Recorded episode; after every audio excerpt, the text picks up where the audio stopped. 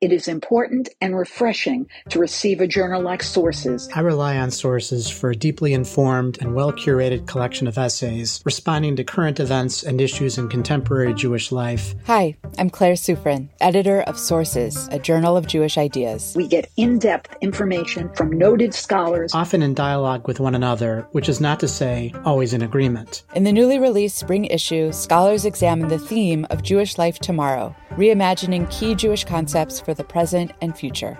Read, reflect, and subscribe to the award winning journal at sourcesjournal.org. How does one become a Jew?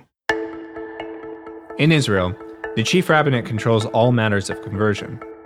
This has a profound impact on people's lives. How you convert influences who you can marry, the status of your children, even where you are buried. But that may change.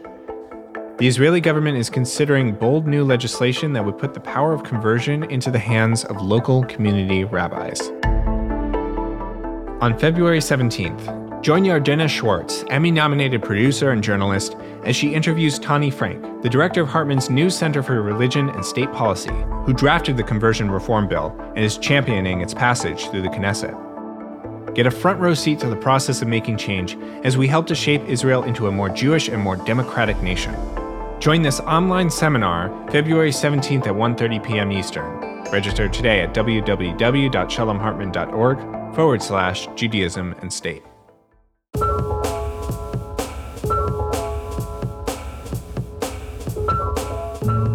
Hi, everyone. Welcome to Identity Crisis, a show about news and ideas from the Shalom Hartman Institute.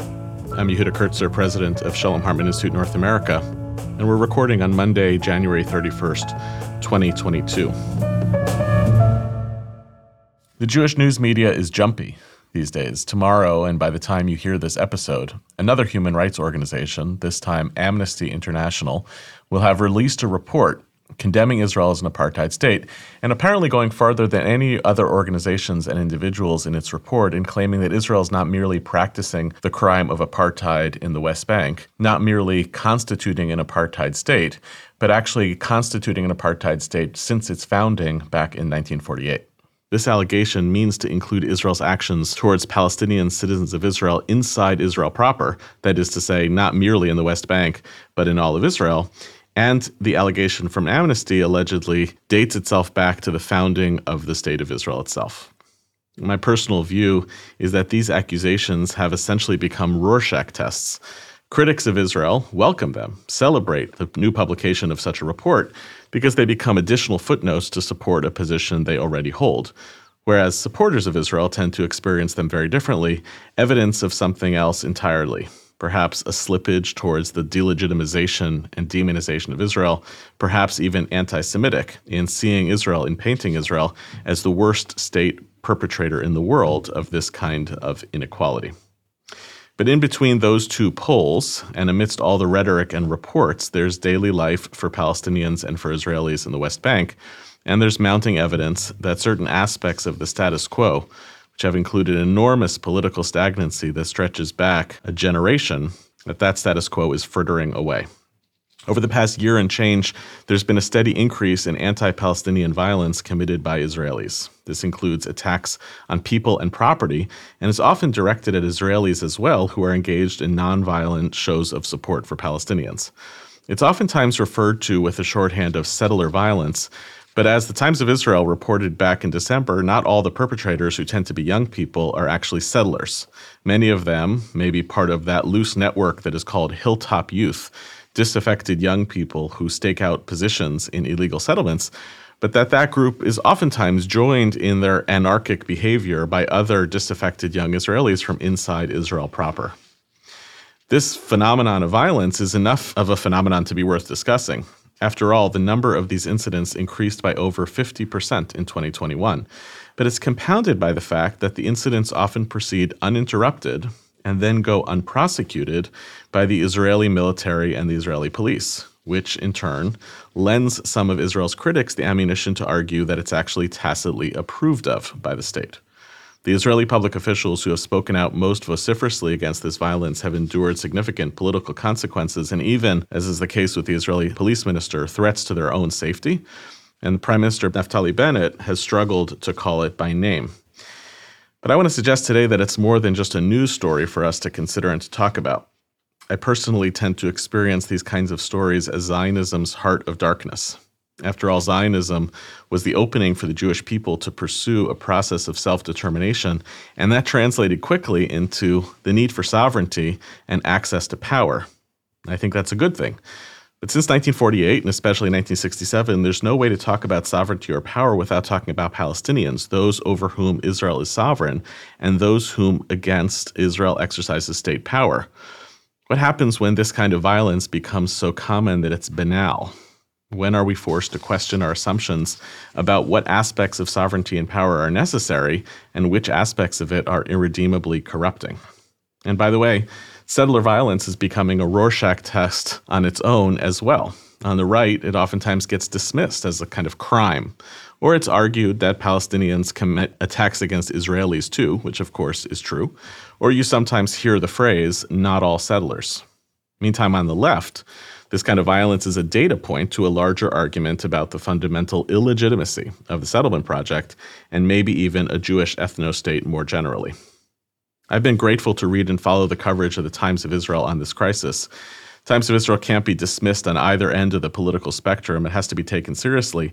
And I've noticed that it, as a publication, has taken this phenomenon seriously in both its news and opinion platforms. And today, I'm excited to process all of this with Haviv Rettig Gur, a senior analyst for the Times of Israel, who can hopefully help us understand more about this phenomenon and all of its related epiphenomena as relates to the story of contemporary Israel. So, Haviv, thanks for being here.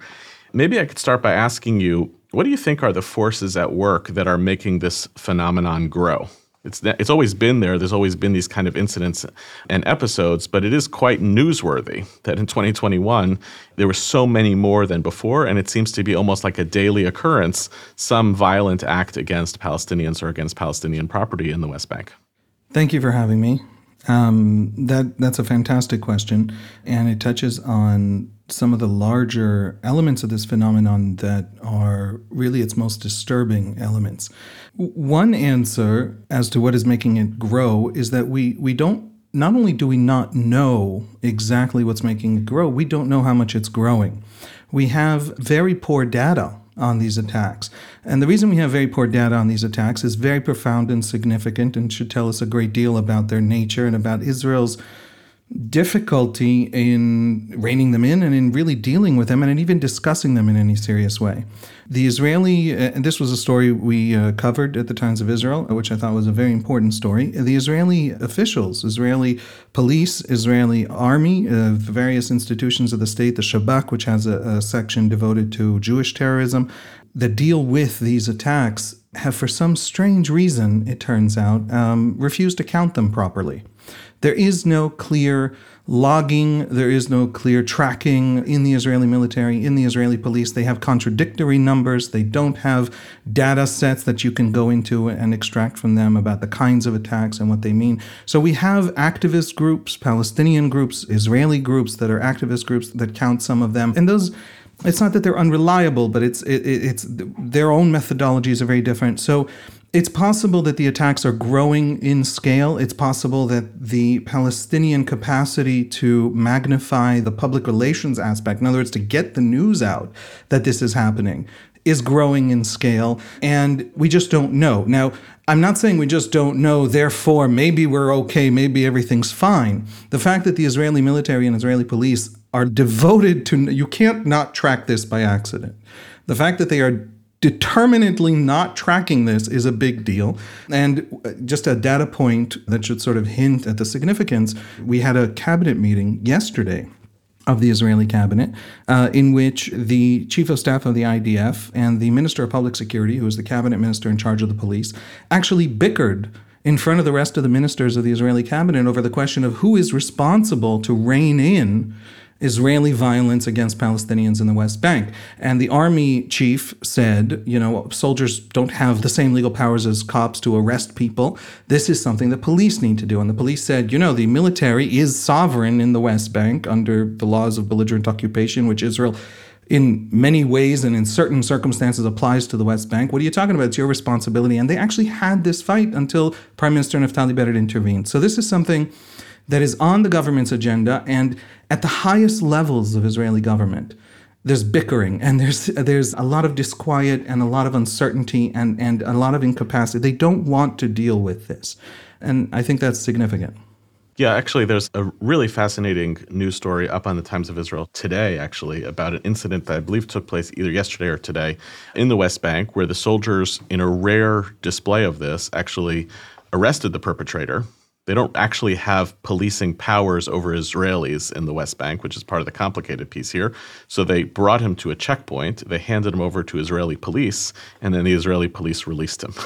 So you get like in that story, right? You get a window into the legal dynamics that are at play in the West Bank between the army and the police, and possibly even to the political dynamics that are at play of when does the army actually even feel incentivized to intervene in moments like this. So you're flagging that like one piece of the story is that the Israeli government and security apparatus will not or has not figured out either how to count the issues that are at play or even how to effectively prosecute the issues at play right? But that you have to process that and say like why?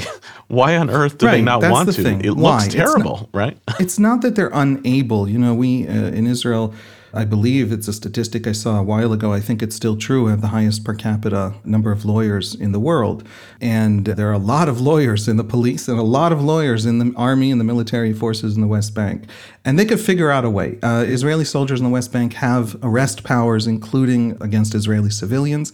And what they don't have is the capacity or ability to investigate, and they don't have the ability to really jail and all of that. And for that, they need to cooperate with the police. But the police and the army.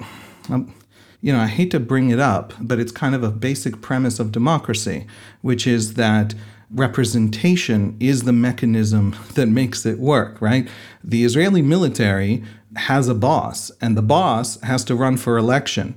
And therefore, the Israeli military is very keen on not hurting the people who will elect their boss, right? When it comes to Palestinians, institutionally, structurally, every single person along the chain of events can be a good person. Institutionally, there isn't that pressure. There isn't someone in the Knesset who will scream and rage and bring the military chief to uh, to a Knesset committee meeting where he will be yelled at if something happens to Palestinians, and that is you don't get away from that. That's fundamental. That's a problem that the army has had in the West Bank. The army is bad at managing civilians. It will always be bad at managing civilians. So the Israeli state is so hands off, so neglectful of this issue that even good data is missing. Is sort of is my original point, and that tells us the scope of the lacuna here. That's one thing. The other point, which you raised, the very first thing you asked, which I never answered, is why is it increasing? You mentioned some of this at the very beginning in your introduction, but the attacks on Palestinians, the so called price tag campaign, the Tag Mechir um, groups of young people, a lot of them are not settlers. By the way, the vast, vast majority of settlers not only have nothing to do with this, but think that it actively hurts them more than it hurts anyone except the Palestinian victims in terms of Israeli politics. But the price tag campaign of these attacks, of this terrorism, targeting Palestinian villages, targeting Palestinian civilians, is also consciously, openly, publicly, explicitly targeting the Israeli government, targeting the Israeli military. And it is hurting Palestinians as a way of getting at the Israeli government and the Israeli military. There is a narrative on the far right, on that edge of the far right, that is carrying out these attacks that says that the Israeli government serves some kind of imagined left or some kind of imagined, you know, judges or court or the them, the them of an extreme right organization or an extreme right political movement, and that it hurts Jews in order to serve them. And the way you hurt left wing Jews, which can include right wing governments, right? They, they did this against Netanyahu governments as well, is you hurt Palestinians because that they'll feel. But when Jews are hurt, they won't, right? It's this whole narrative that sets themselves up as the victims and the targeting of Palestinians as a way to get at the Israeli military, which rules the area, and at the Israeli government and Israeli politics. So there's a very complex narrative and dynamic happening here. And it is in part a rebellion against the Israeli state. These are, you call them anarchic, these are anarchists. And they're anarchists against the Israeli state just as much as they are racist, violent, you know, attackers of Palestinians, targeting Palestinians.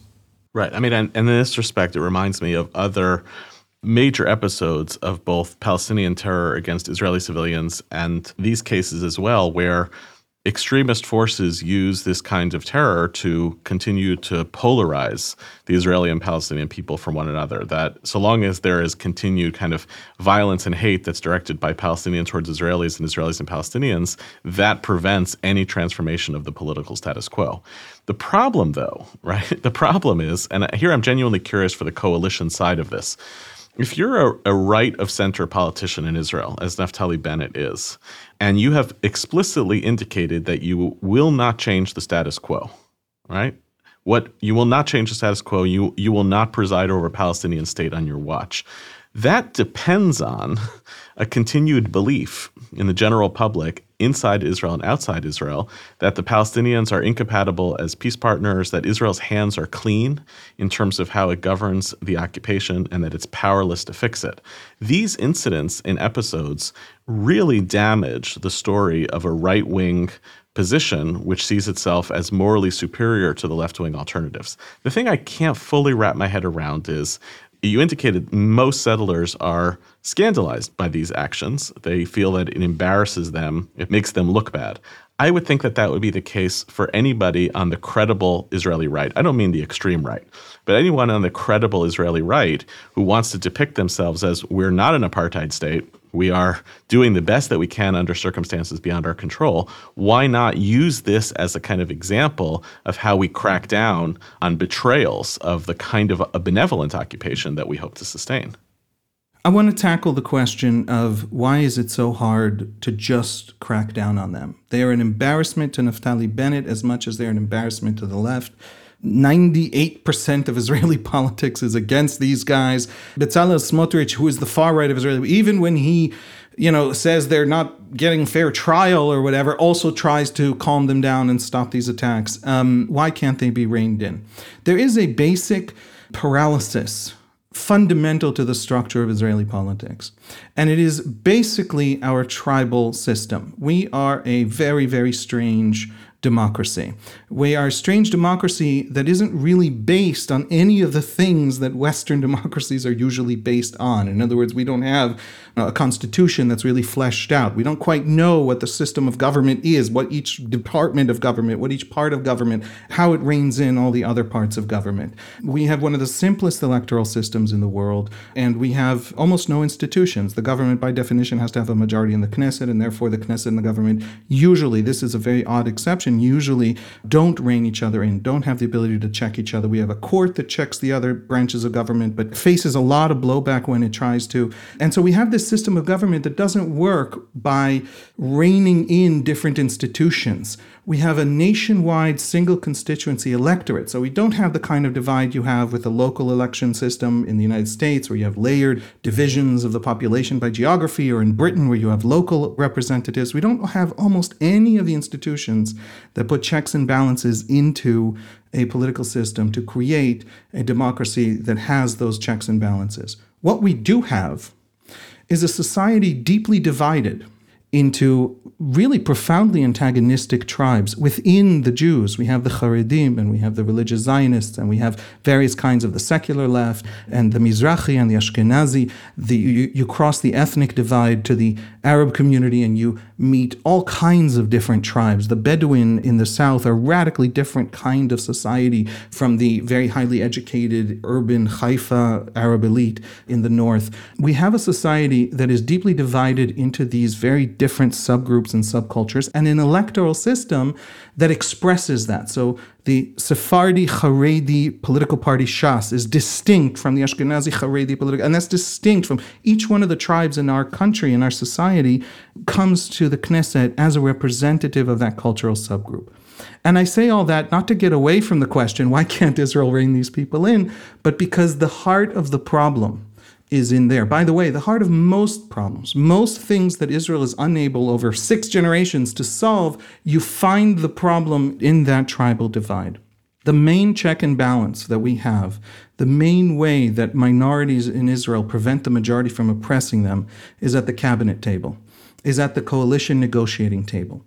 The Israeli electorate elects representatives of the cultural tribes to the Knesset. They gather around a table after every election and they essentially dole out the powers of government. One tribe, one cultural tribe within Israeli society gets to run the police. Another cultural tribe gets to run the schools. A third cultural tribe gets to run the army. That is literally how the system functions. This makes perfect sense to anybody familiar with a country called Lebanon. This makes a great deal of sense to anyone familiar with how Iraq functions or how Syria fails to function. We are, in that sense, profoundly Middle Eastern, and our society functions in a lot of ways that can be invisible to Westerners when they try and understand us because there's a deep seated sort of Arab cultural assumptions and ways of doing business and structures to our identities that are hard to see from the outside, certainly from the West. We have a peculiar political system in which all of the different tribes protect each other. So, for example, Likud, the right wing center right Likud party, tried to pass a law several times over the last decade that would lower the volume on the Muslim call to prayer, the muezzin. When a Muslim community and a Jewish community live next to each other at 5 a.m., hearing the muezzin is, is a little disturbing to the Jewish residents who live near the mosque. And so there was some, you know, real concern here. Some of the push to lower the volume of the muezzin was a little bit of an ethnic issue, was a little bit of even a racist issue. And the political forces that consistently torpedoed all of the legislation that would have allowed the police to lower the volume of the Muslim call to prayer in the country have been the Haredi parties. The ultra Orthodox parties in Israel and the Muslim parties in Israel coordinate constantly on all kinds of issues. The radical, extremist, anarchic right from which the hilltop youth and the violent extreme of the hilltop youth are drawn, who commit these crimes, are protected, are seen as sons of, they're almost always boys, are seen as sons of one of these tribes. And it is very difficult in the Israeli Knesset to gang up on a group that is doing something that, even if the majority think are not the right thing to do, to gang up on them and change their ways or force them to change. And the reason that's very difficult is that all the other tribes are then concerned that the next tribe to be ganged up on is themselves. So the Haredi parties watch, you know, potential crackdown on these wildcat outposts from which these violent youths walk out and commit these crimes. And they see a concerted legislative or law enforcement or government attention focused on reining them in as something that will then be turned onto the Haredi community, where there's a great deal of law breaking in their particular ways and in their particular issues. So, you know, we are a country deeply, deeply divided into these tribes to the point where each of us has a different education system. There's a secular education system and a Haredi education system and a religious education system and a slightly more religious. And the Arabs have their own Arabic language education system with its own subdivisions. Uh, our kids are raised to belong to these different subgroups. And that makes it very, very difficult for a government to piece together the kind of political coalition that can act on anything that is divisive throw the occupation into that issue, throw the fact that Haredi children don't learn math or English after the fourth grade into that incapacity, into that sort of inability of Israeli politics to set a goal and follow it through. I think this falls in between those seats. In other words, Bennett wants to maintain in the future a path back to the Israeli right. Well, on many issues, he's on the right end of the Israeli right can he be seen as a prime minister who sent the police to, you know, break the bones of hilltop youth, our good boys, and then have that political future? So there's this, for him, there's that reckoning. Now, Ra'am has no such compunctions, but Ra'am understands that if the government now cracks down on them, the next crackdown will be in the south among the Bedouin various kinds of lawbreakers or whatever that are Ra'am's constituency and Ra'am's tribe. Yeah, so that loops us back around to something you said earlier, which is there's also no political constituency for the Palestinians in the West Bank. So it's not like there's some coalition negotiations that are taking place between your needs versus your needs. They're simply unrepresented as a political force. And I would ask, though, on top of that, so you've divided Israeli society into a set of kind of tribal stakeholders and a lot of sub interest groups. But I don't know, you could tell me what you think I'm wrong about this, but I don't think I am. I think one of the other things that's changed over the last 30 years is that the boundary of like quote unquote settlers is much more pronounced from outside Israel than it is actually inside Israel. So Israelis who are not on the far left of Israeli society are much more likely to have family members who live in settlements, have coworkers who live in settlements. Like if you followed settler discourse in the West outside of Israel, you would think it is a far more marginal, politically extreme set of the population than it actually is within Israel. And I wonder whether that's part of the play here also a kind of anxiety about a police presence that's going to implicate the settlers and settlement movement because of the ways in which other aspects of Israeli society are actually interwoven with the settlement project. I don't think so. That's an interesting, you know, thing that maybe we can even investigate with some serious polling. I haven't seen polling like that. I, I, I don't think that the issue is that, so to speak, settlements have become normalized in Israeli society. And I'll tell you why. There are, roughly speaking, three kinds of settlements.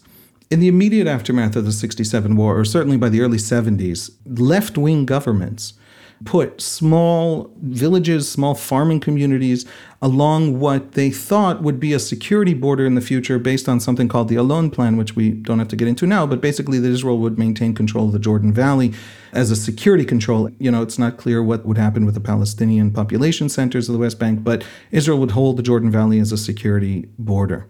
And so it put small left-wing, you know, settlements of bands of young people who were also reservist military people along that border. You have, for example, a tiny little settlement in the Jordan Valley called Niran, which consistently over the last 54 years uh, has voted left-wing, including when left-wing governments have wanted to take it down. They vote for governments that want to take it down because 54 years ago they were sent there by left wing governments and they have maintained their allegiance to their left wing tribe. And so that's one kind of settlement. And you see that in the Jordan Valley and in a couple other places around Jerusalem.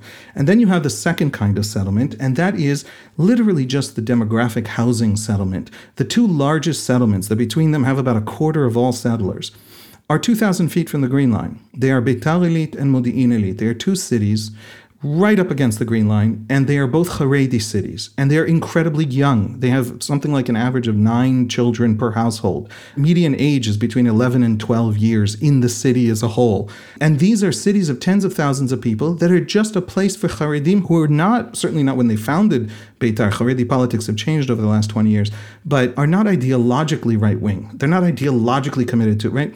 Most of the settlers are either that early left wing settlements that vote to this day to be removed, or, which is the vast demographic majority, the cities and towns right up against the Green Line that are just housing. They're just there because there was an apartment to be bought and they needed an apartment. And then you have probably a quarter of settlements which are the religious Zionist ideological settlement movement. And these are settlements from Eli and Nukdim and all these places, which I don't know if listeners would recognize, but these are settlements that are intentionally placed right in between Palestinian cities in order to make a Palestinian state untenable in the future. That is their purpose, that is their explicit, express purpose. The Hilltop Youth, the violent price tag attackers, these Jewish terrorists, they come only from that third group, and they come from the fringe 5% of that third group. The vast majority of that third group, which is designed to make Palestinian state untenable, feel that they hurt the cause and are horrified by their actions. And if you told them this is settler violence, they would tell you, you have no idea what you're talking about. I have never met a violent person in my settlement like these people.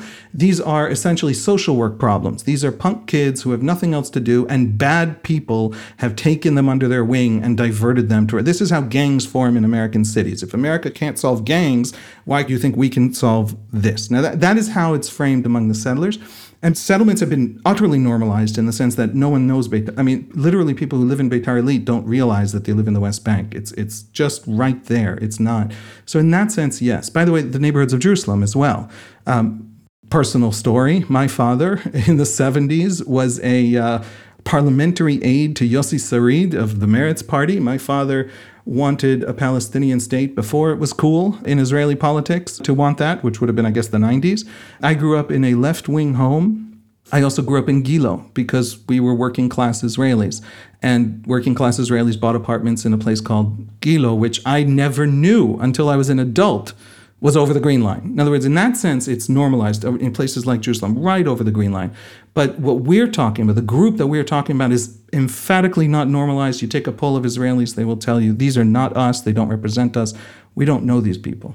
Okay, so let's go back to where I started, though. You have this as a, I think, a very significant phenomenon that, as I said, I whenever I see these stories, it's not just that I feel embarrassed by them. I really do feel like they're kind of a black hole of the whole story of the Jewish people acquiring power. It's the whole question of like, for the first time, when you actually are capable of punching up with some measure of tools and weapons at your disposal, at minimum to protect yourself, right? You see these manifestations of punching down against Palestinians who are under your rule. But you named Haviv four features so far that are kind of unusual about this story, and I want to put them together for you if I can. You talked about the settlement project creating a lack of contiguity, right? An ideological settlement project that you can't even tell in certain places, right? We've totally normalized aspects of the settlement project as part of Israeli society. You talked about that there's a gap on information between the army, which doesn't keep these records, but the NGOs do.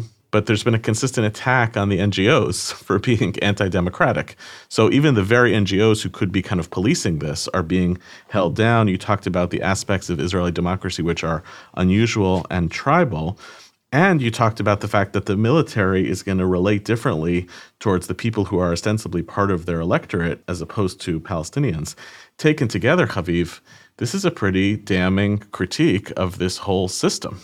This is the stuff that becomes the raw materials for why someone says you have structurally unequal rule between Jews in the West Bank and Palestinians in the West Bank. And for lack of any other terminology, that's the terminology that we come to with apartheid. Now, there are a whole bunch of reasons why people might be wanting to throw that terminology there, but I'm trying to like hold together the data that you're suggesting as to why this has become common and serious. And I don't know what to do with the reality that we're then looking at, which is wow, the state that has all these reasons why it has allowed this to proliferate and won't get it under control. It's like a pretty deep indictment of the very system under which this stuff is proliferating. What do we do with that? Well, I don't know that I can help you. Um, for 54 years, or 55 soon, Israel has ruled a territory without a very large number, most of the people living there, uh, being citizens of that territory. As long as that was a temporary situation, it was within the laws of war. I am not all that impressed by the idea of international humanitarian law. I know a lot of lawyers will get angry at me for saying that, but international humanitarian law only applies to weak actors. They don't apply to Russia somehow or to China somehow. So it's not law in the sense that we would like to think of a law as something that also the powerful have to obey. But things like Fourth Geneva were adopted by Israel into Israel's domestic law, and domestic law I take very seriously. And so the institution of belligerent occupation, the responsibilities that Israel owes to the people it rules over, the responsibilities include that it is a provisional situation. In other words, it has to end, and they have to end as citizens of something. That didn't go away, and it won't go away. And we don't have to sugarcoat it, and we don't have to let Israel off the hook for it something very big happened in 2000, in the year 2000, 22 years ago.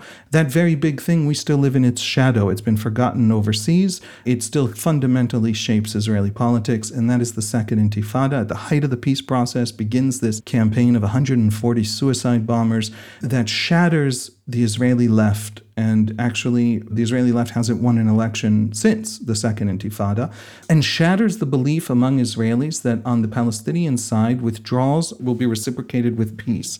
And what that has done is essentially cleared the Israeli public discourse of anyone who is seriously and convincingly can argue that if I pull out of Gaza, Gaza will be better for it and I'll be better for it. And now if I pull out of the West Bank, you know, the West Bank will be better for it and I'll be better for it.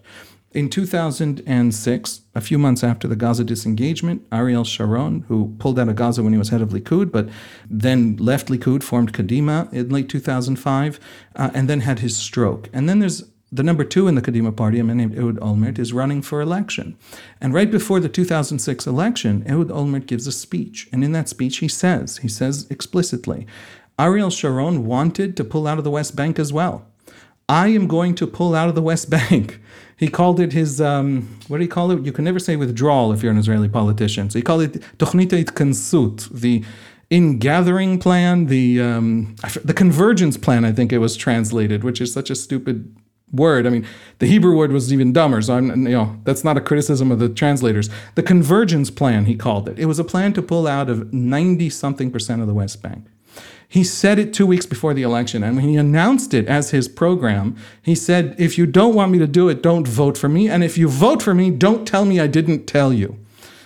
Criticism of Sharon was that he wasn't elected in 2003 to pull out of Gaza. He surprised everyone. Olmert wins the election he not only wins the 2006 election, he then puts the Labour Party in the defense ministry, the party that can no longer win elections after the Second Intifada, after the shattering of the peace process into these just, you know, massive rivers of blood and explosions in the middle of our cities and targeting of our children. He then wins the election, puts Labour in the defense ministry, which is to say the agency that will carry out the withdrawal. And that's the identity of his government. I think he forms the government in March.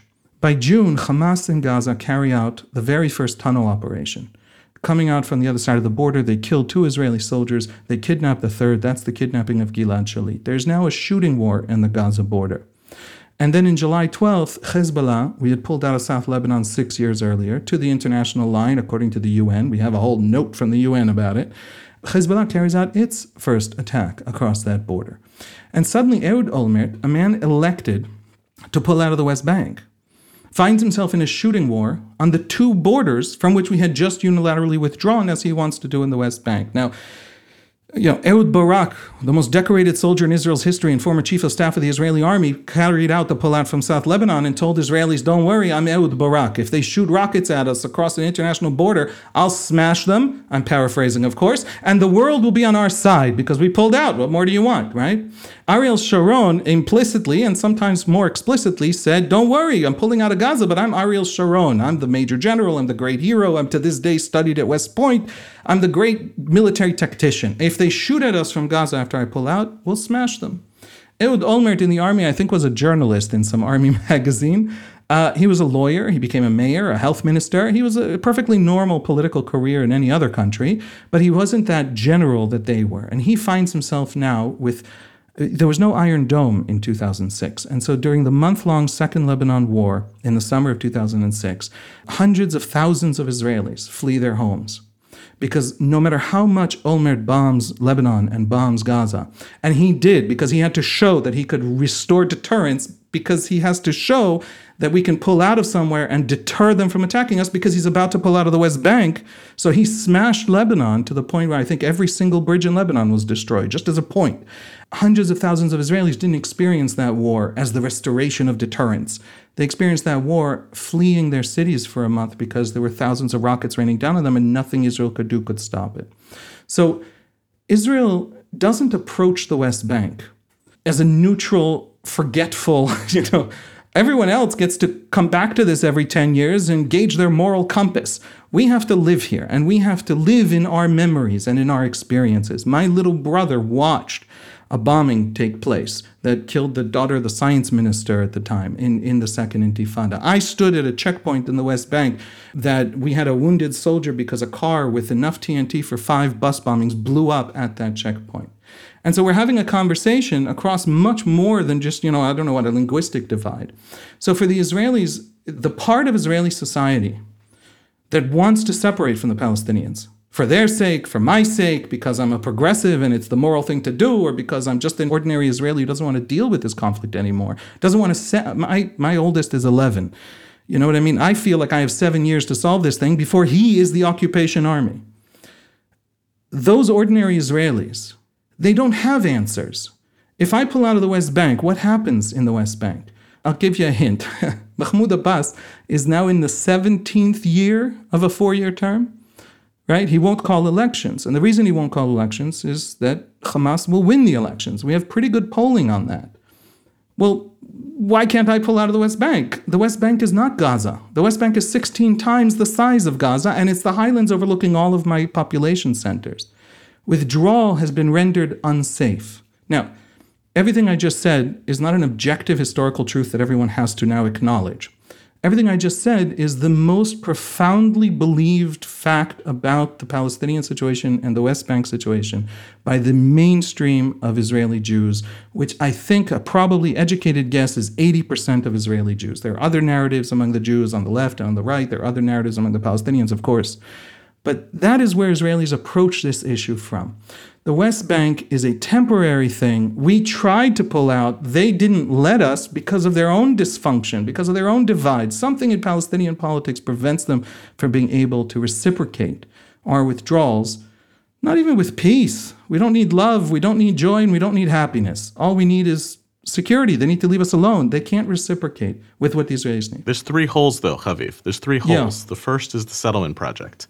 The first yes. is the settlement project, right? It's one thing to say Israel has genuine fears that withdrawal from the West Bank or transformation of the conditions of military occupation will result in a Hamas state. There's good reason to believe that, right? And therefore, we can't do that. So, okay, now explain the settlement project. The second thing is, right, like once you've explained, well, maybe I need settlements, why does the presence of settlements require a ruthless military rule by Israel over the civilian population of the Palestinians? And the third is where we started, which is how is it at all justifiable that Israel turns a blind eye not towards the actions of its own soldiers, right, but to the actions of its own civilian population in carrying out essentially revenge fantasies against the local population. You would think that because of the whole narrative that you told, Israel's belief in securing uh, militarily the West Bank would make Israel hyper conscious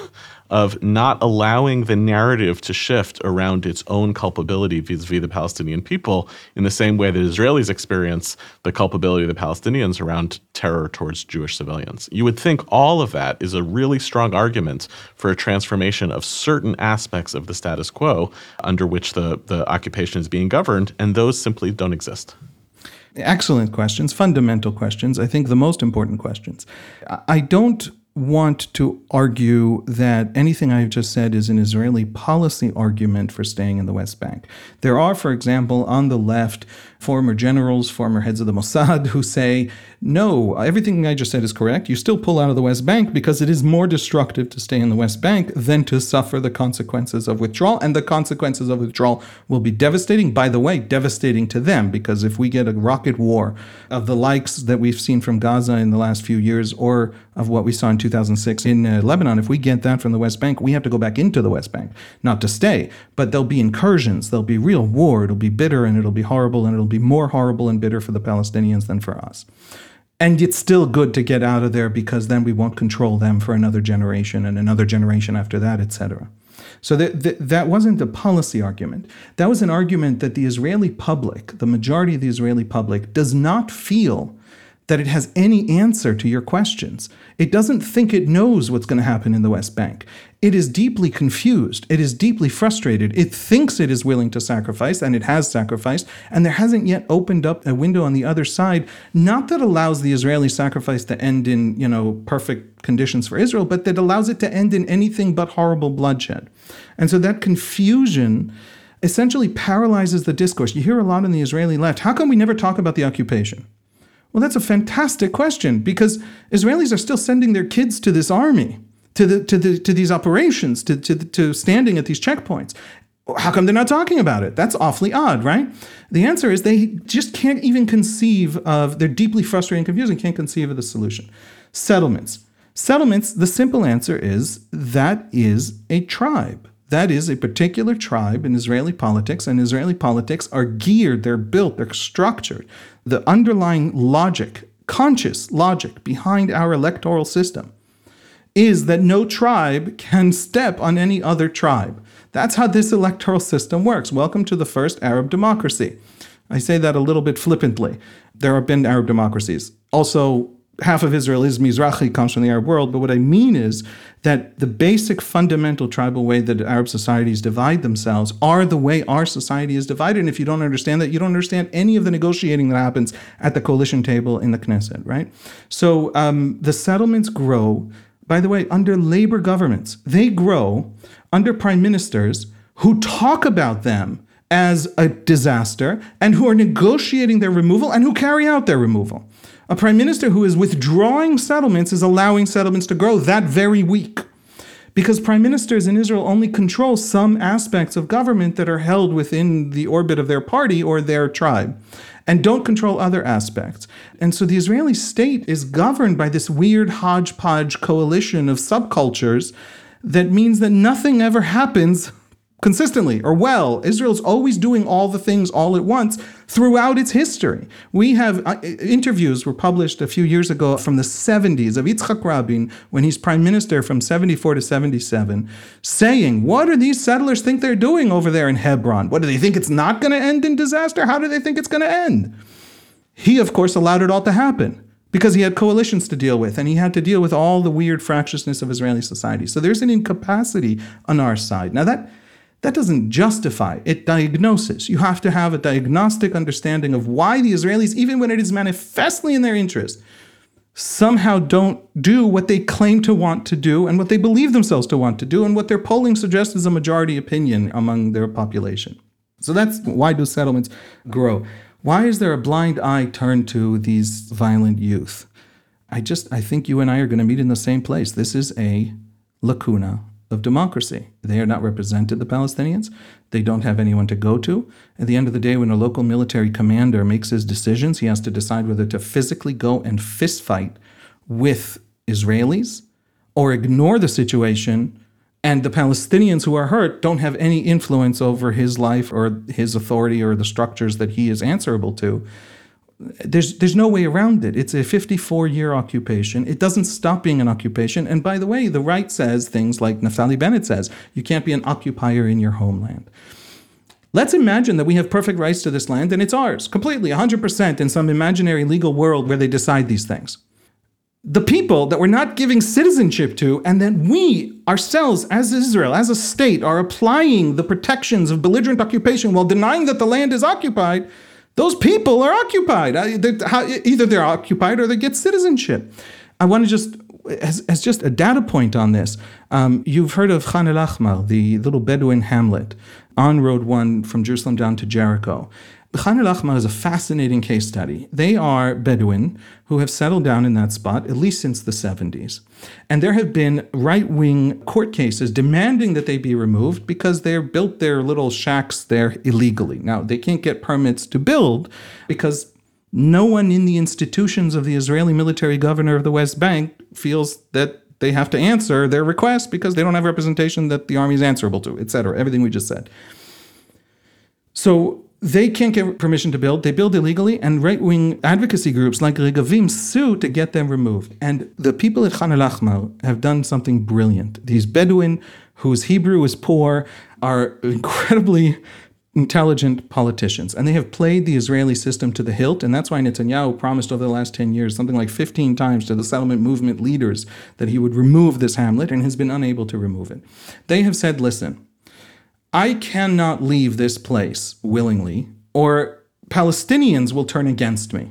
Bedouins occupy a very marginalized place in Palestinian society as well. They're not just marginalized by the Israeli Jewish presence there, they're marginalized very much by Palestinian society. If I cross the street because the Israeli army asked me to, they will kill me. Someone in Palestinian society will kill me. So if you want me to leave this place, you want me to leave this little village on the side of the highway, that's bothering somebody, you give me an Israeli ID card. I will move to the Negev, I will move to Arad. Coincidentally, they don't say it out loud, but then they also get the Israeli welfare state. I will leave this place, and you can do with this place whatever you want. But give me that. Give me the. Now, why do they want it? Because then no Palestinian will come and kill us, right? That's a way for them to say to the Israelis, "How dare you make demands of me if you don't protect me? How dare you demand responsibilities but not rights?" So you, you can't escape it. It's not going to go away.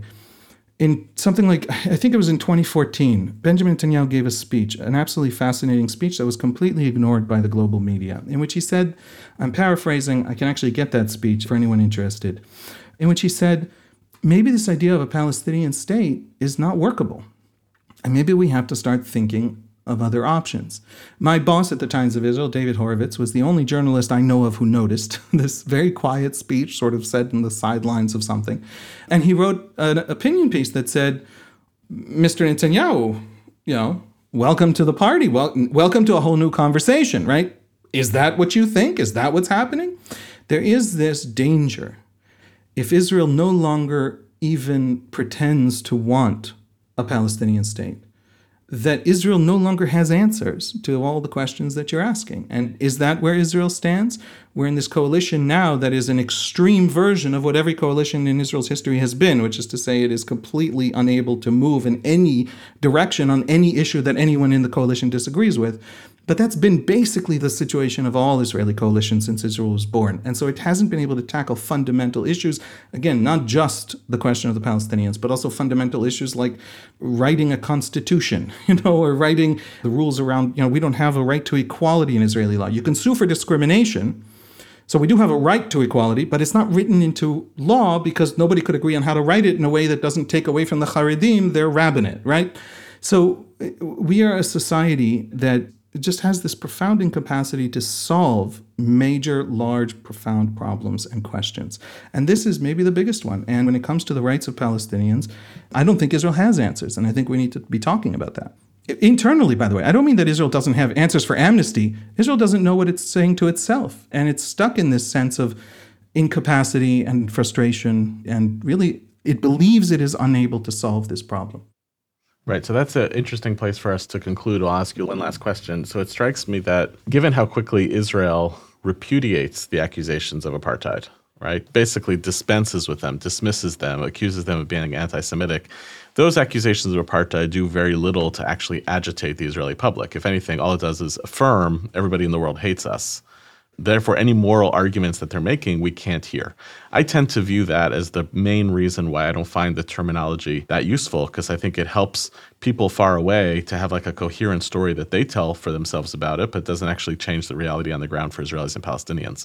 But I genuinely am curious if you think there is anything that can happen from the outside that would actually help Israelis come to the conclusion that they have more agency at their disposal to move beyond their own constraints, to actually address these as political and social problems that need to be remedied. What, what's another way of saying it's not going to be Amnesty International put, releasing a report that calls Israel apartheid, but it might be something that comes from the international community that helps Israel to facilitate that process of, of bringing about its own repair.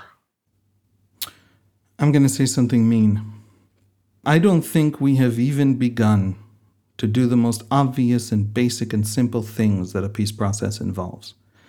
And I am an Israeli, so please forgive me, uh, you know, dear listener. Don't take it too seriously. Take it with a very large grain of salt. I blame the Palestinians. And the reason I blame the Palestinians, I blame something very specific in Palestinian discourse. For a century, when you follow Palestinian discussions around Haj Amin al Husseini, the leader of the Palestinians in the 30s and 40s, and then you follow the discourse around during the Algeria War in the 50s and 60s, and you read Yasser Arafat's speech at the UN in 1974, where he really laid out this vision. There has been this Palestinian interpretation of Zionism and of the Jews of Israel that has been very consistent. And Islamists using Islamist vocabulary and Marxists using Marxist revolutionary vocabulary have said it in different ways, but they've always said the same thing. And this is the Palestinian understanding of us. And it is an understanding that says something like Zionism is French Algeria. It is a colonialist enterprise of people who, if you push them and push them and push them, they will eventually leave. They are convinced of it. They are convinced. In the 40s, they talked about us as agents of empire. And it made sense. We worked very closely with the British Empire to create institutions and settle Jews in this country. And then in the 70s, we were colonialist, and it was made sense to call us colonialist because the colonialists were all dismantling everywhere in the third world. And so that was the hope and aspiration for us. And they called us all these names. These strategies always failed because they ended up being for Palestinians a way of avoiding an absolutely excruciating and galling reality, which is that, you know, the Jews of Israel are essentially refugees who have nowhere else to go. And they came to Israel, you know, when you opened up for Jews multiple options for migration from Russia or from Iraq or from Germany, most did not go to Israel ever.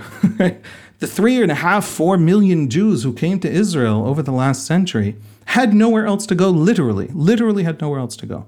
And so the Palestinians have had these campaigns against us that have tried to name us and define it. We're a colonialist, settler colonialist enterprise. Well, what's the mother country we can all go back to? French Algerians, a million and a half French Algerians in 1962 pack up their homes. They had lived in Algeria for 132 years. And then in 1962, they pack up their homes and a million and a half people go back to France where's our France, right? We are settler colonialists, but with, with nowhere to go. What does it matter that you called me a settler colonialist? You, you, you had this fantasy in your head, this moral cartoon running in your head, but you haven't dealt with me. Whenever they understood us as, you know, we were agents of the British Empire until the British turned against us. And guess what? Then we turned to the Soviets for help. And when the Soviets turned against us, we turned to the French. And then when they turned against us after 67, we turned to the Americans. Wh- whose empire are we agents of, right? The Palestinians have had theories of us that have served as ways to avoid engaging us and seeing us for what we are, which is a people, a real nation with nowhere else to go. Our story is a little strange. Our homeland was a place we had to come back to, but that's what it is. And we behave that way and we respond that way. And so all of their strategies to dismantle us and to delegitimize us, you can call me, if you call me apartheid as a way of scaring me into giving the Palestinians the rights they deserve in the West Bank, assuming I as a country don't leave the West Bank, it does have to end with Palestinian rights.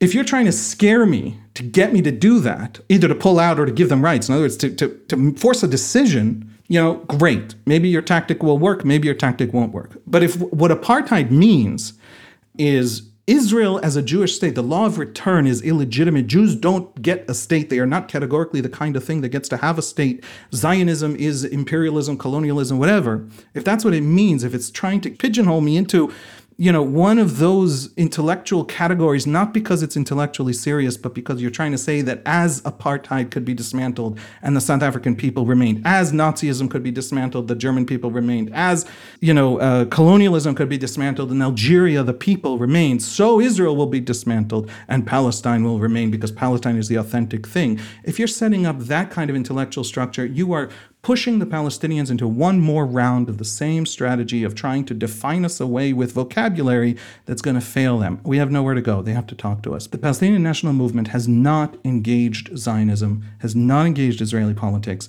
If you go to people like Martin Luther King, you go to people like Mohandas Gandhi. They were deeply strategic thinkers. We think of them as sort of moral paragons. But long before they were moral paragons, they were very shrewd tacticians. Martin Luther King chose the cities he marched in, Selma, Birmingham, because of their violent police forces, to get that violence so that he could hack the psychology of white America. He engaged the other side. He tried to interpret it, to understand it, to affect it.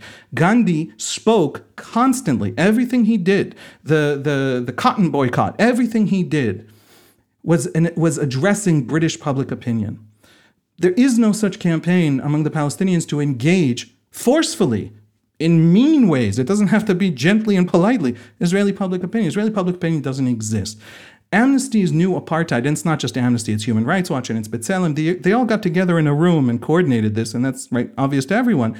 But the theory behind it, it's basically sparked by Palestinian advocates, activists, and it's the same old Palestinian strategy. Now we'll call them a new thing that falls apart, and then they'll fall apart for us. So there's a tragedy here. And it's a tragedy of not engaging Israeli politics. Israeli politics is shattered. By the way, the second intifada, the election before, voter turnout was something like 78%. It had never been below 77% for decades. Israeli voter turnout was always very, very high. Since the second intifada, the turnout, the election right after was something like 62% and then 65 and back down to 63. We lost something like 16% of the electorate overnight that just don't no longer voted. We still haven't recovered. And we had political parties. Kadima was 28 seats and in one election cycle dropped to two. It was a quarter of the Knesset and then evaporated. Likud in 2006 is 12 seats. Today it's 30 something.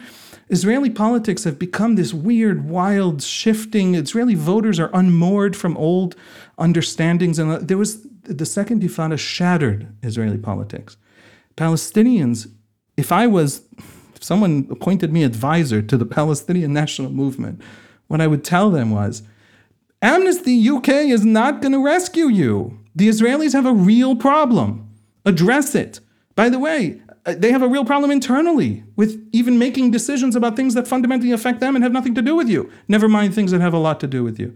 Address it, engage them, become a player in Israeli politics. That is what Gandhi did. That is what Martin Luther King did. You want to start taking names from history of successful campaigns, take the ones that acknowledge that the other side existed and engaged with it in profound and practical and serious ways. That's what I have to say about apartheid. And that's what I have to say about how you move the needle. The ball is in the Palestinians' court, even though they're weak, and even though Israel can't even rein in these little, I don't want to say curse words, um, uh, just Jewish terrorists who every Israeli is ashamed of, especially their own parents. Even though Israel's incapable even of doing that, or maybe because of that, the Palestinians have a capacity to profoundly influence Israel. And they're dropping the ball on that because of this vision of Israel as something that ultimately is a figment and, and can be just wished away. Well, thank you very much, to all of you, for listening to our show this week, and special thank you to my guest, Haviv Rettig Gur of the Times of Israel.